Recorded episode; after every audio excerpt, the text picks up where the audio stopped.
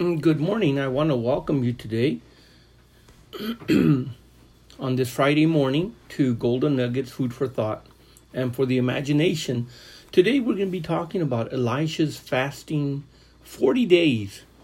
Unlike uh, Moses' uh, 40 days twice uh, up in the mountain, uh, his fast actually has some particular distinctions that we want to look at and identify.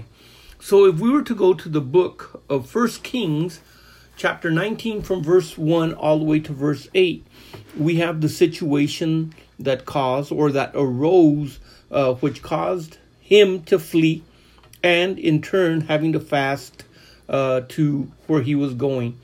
So I'm going to start reading in verse 5 after he had been threatened by Jezebel that he was going to be killed and leaving his servant behind he's going to go into the wilderness. Now, here's the difference Elijah told his servant to stay behind, whereas Joshua followed Moses, but not up into the top of the mountain, but at least to the base area where he was separated uh, from the people that were down at the camp. But at the same time, he was separated from Moses, which was up above. Now, as we begin to read, he he fled in fear of what Jezebel had said, and we find him now tired, having traveled quite a ways, and he finds himself in verse 5 of chapter 19. And as he lay and slept under a juniper tree, behold, then an angel touched him and said unto him, Arise and eat. Now, here's some very particular things that we're going to notice that are going to be very different in this fast that he does. He is going to need super, he's going to need extra superfood energy into his physical body to travel a journey that is beyond his capability for him to do it on his own. Also, we're going to be introduced to the to the thought of touch the importance of being touched, touching heaven, being touched by heaven, touching somebody's life.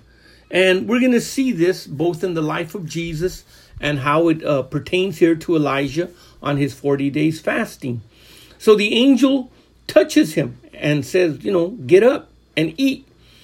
And he looked, and behold, there was a cake baconed on the coals and a cruse of water at his head, and he did eat and drink and laid him down again.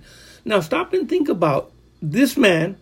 The angel literally brought him in a cruse water, put it on front of his head so he could be able to reach it and drink, and built the fire and had a cake cooking on it.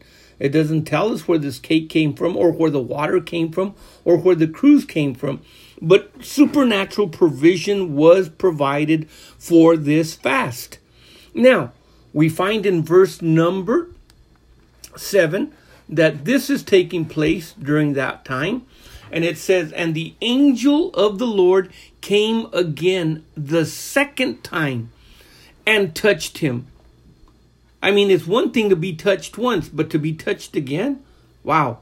It says, And said, Arise and eat, because the journey is too great for you.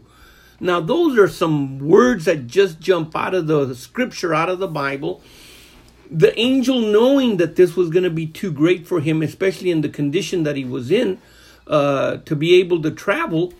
So, the supernatural food, and that's the only thing I can think of, his body was going to be able to sustain itself from that food and from that water.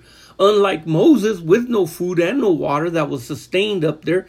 And as far as Joshua being there, uh, when Moses went up to the mountain, we're not told how he was sustained, whether he took food with him or he took plenty of water.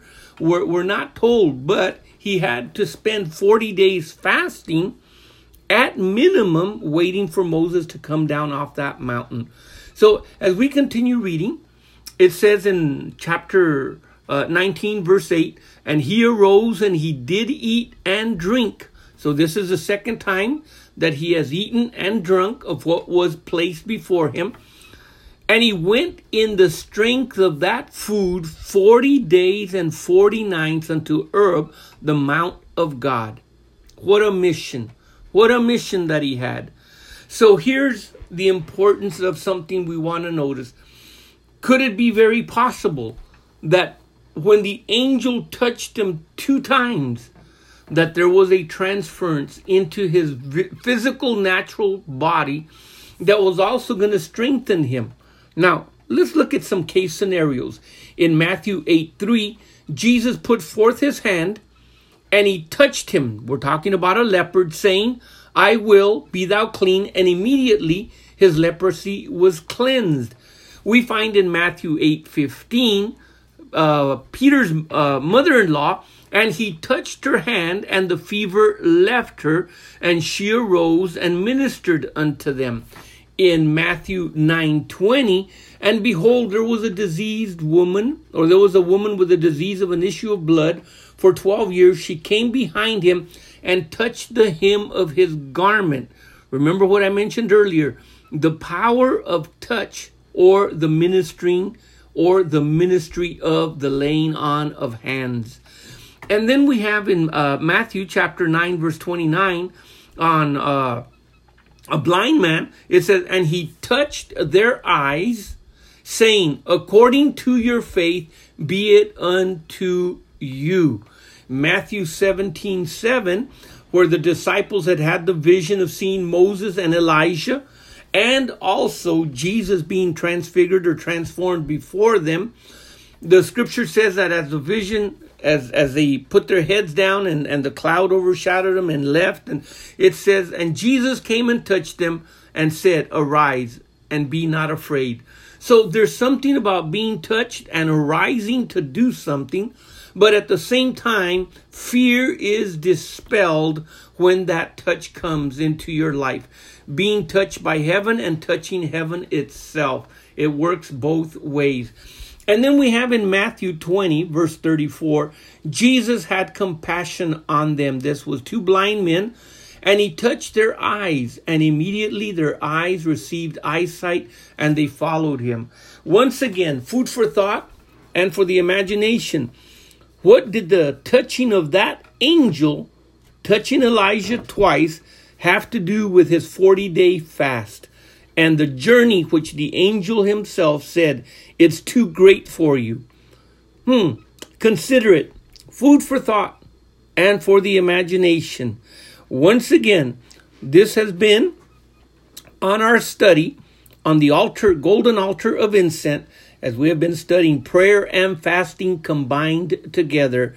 Another thing you might take along with you on this journey is as he walked to where he was going, those 40 days and 40 nights, how did he manage to pray and be before God at the same time while taking his journey?